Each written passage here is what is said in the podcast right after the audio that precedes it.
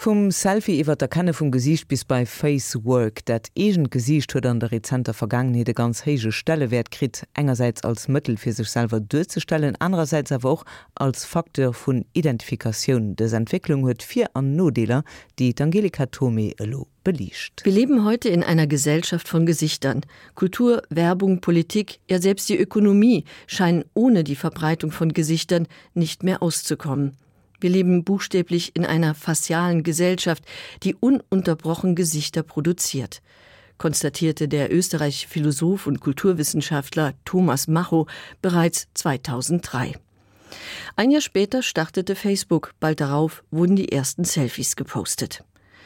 Mit den sozialen Netzwerken wie Facebook, Instagram und Twitter hat die Verbreitung von Gesichtern inflationäre Ausmaße erreicht. In den interaktiven Medien herrscht ein hoher Konsum von Gesichtern. Auf Instagram beispielsweise kursieren derzeit allein rund 420 Millionen Selfies. Selbstporträts verleihen Menschen die Kontrolle darüber, wie sie ihr Gesicht präsentieren wollen.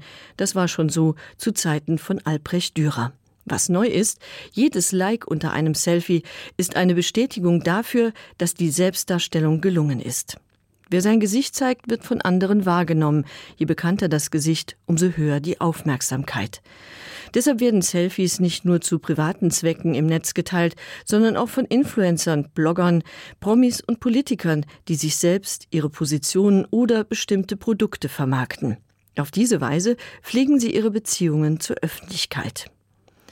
Seit Beginn des 20. Jahrhunderts bedienen Medien die Massen mit prominenten Gesichtern von Politikern, Wirtschaftsbossen, Sportlern und Künstlern. Als besonders massentauglich erwiesen sich Filmstars. Gewöhnlich gilt das Gesicht als Spiegel der Individualität. Die Gesichter von Schauspielern stehen in der Öffentlichkeit jedoch stellvertretend für das Image, das sie auf der Leinwand repräsentieren. Dieses Image wird künstlich erschaffen. Es ist das Produkt von Maskenbildnern und Rollen bzw. von dem Typ, auf den sie festgelegt sind, und es dient in allererster Linie dem Marketing. Folglich ist das Bild, das Schauspieler in der Öffentlichkeit verkörpern, ein Trugbild. Und alles, was nicht zu dem Image passt, muss wohlweislich hinter dieser Maske verborgen bleiben. Nur so kann ein Star entstehen und zur Ikone aufsteigen. Diese bittere Erfahrung machte unter anderem Marilyn Monroe. Sie litt unter dem Image des blonden Dummchens, es engte sie beruflich ein und trieb sie in den Tod. Trotzdem lächelt Marilyn Monroe uns bis heute von zahllosen Reproduktionen entgegen, auf denen sie das Image verkörpert, das die Traumfabrik ihr verpasst hat. Andy Warhol hat diese Maske plakativ zur Schau gestellt. Als Vorlage für seine Marilyn-Bilder dienten ihm offizielle Pressefotos. In Zukunft wird jeder 15 Minuten berühmt sein, orakelte Warhol 1968. Als Vehikel dafür sei die Massenmedien, die jedem durch einen kurzen Moment der öffentlichen Wahrnehmung Berühmtheit verschaffen können. Die Medien geben ihm bis heute recht. Wer in ihren Fokus rückt, wird aus der Anonymität herauskatapultiert. Sie erschaffen in Windeseile Berühmtheiten, die durch den Blätterwald geistern und ihre Gesichter in Talkshows hinhalten. Gesichter werden in der Massenkommunikation zur Ware, denn das Gesicht ist ein Eyecatcher. Es erzielt ein Maximum an Aufmerksamkeit. Und während alte Porträts das Image längst verstorbener konservieren, machen Paparazzi Jagd auf das ungeschönte, das wahre Gesicht. Großes Interesse genießen auch Gesichter, die sich wandeln, wie das von Michael Jackson, der mit zahlreichen OPs versuchte, sein Gesicht an sein weißes Publikum anzupassen, oder die Gesichter, die dank Facelifting ewige Jugend vorgaukeln. Der hohe Konsum von Gesichtern ist ein Phänomen des Medienzeitalters, aber das Gesicht war schon immer ein Hingucker. Und trotz seiner Wandelbarkeit galt es lange als das Identifikationsmittel par excellence. Deshalb fokussierte sich auch die Verbrechensbekämpfung auf Gesichter. Kurz nach dem Aufkommen der Fotografie legten die Gesetzeshüter Archive an, in denen sie Verbrecherfotos sammelten. Aber das Foto, das zum Zweck der Wiedererkennung abgelichtet und katalogisiert wurde, versagte als Identifizierungsmittel, sobald das Alter, Narben, Gewichtsschwankungen oder Maskierungen wie Bärte das Gesicht veränderten. Die Verbrecherdatei gab letztendlich nur Auskunft über Ähnlichkeiten.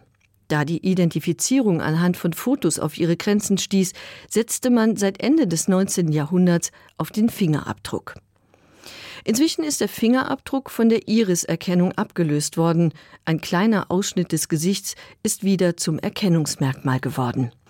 Das Gesicht als Ganzes dient bei der Face ID zur Authentifizierung. Dieses System, das auf einigen Mobiltelefonen statt des Fingersensors eingebaut wurde, ist, salopp gesagt, lernfähig.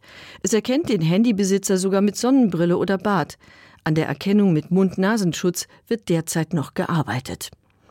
Systeme, mit denen Gesichter erkannt und bestimmten Personen zugeordnet werden können, werden unter anderem in der digitalen Fotografie verwendet und als Kontrollsysteme für Sicherheitsbereiche. Solange sich die Anwendung auf einen klar umrissenen Bereich bezieht, finden Gesichtserkennungssysteme Akzeptanz. Als Mittel zur Überwachung im öffentlichen Raum sind sie höchst umstritten. Das Gesicht hat in allen Lebensbereichen große Bedeutung gewonnen und das hat unsere Gewohnheiten verändert. Das Internet macht es heute möglich, dass man sich beim Telefonieren vis-à-vis -vis sitzt und bei Videokonferenzen face-to-face -face kommunizieren kann. Durch die Aufmerksamkeit, die das Gesicht in der facialen Gesellschaft genießt, sind die Anforderungen, das Gesicht zu wahren, enorm gestiegen. Das gilt nicht nur für diejenigen, die ohnehin im Rampenlicht stehen, sondern unter anderem auch für die unzähligen User, die in den sozialen Medien aus der Anonymität heraustreten. Das Gesicht, das sie öffentlich präsentieren, muss sorgsam gepflegt werden.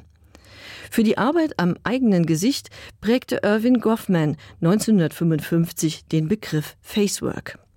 Auf der Basis seiner Analysen entwickelte der kanadische Soziologe Strategien, die dabei helfen, das Gesicht zu wahren und von seiner besten Seite zu zeigen an den soziale Medien dosio eng ganz rei individuell Gesichter ze gesinn an dass se fir Kommunikationun iwwer den Internet net unbedingt sein egent Gesicht brauch.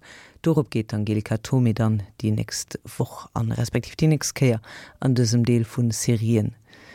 Den Faces iwwerschriven ass an dummer sinnet 19 Minuten op 11.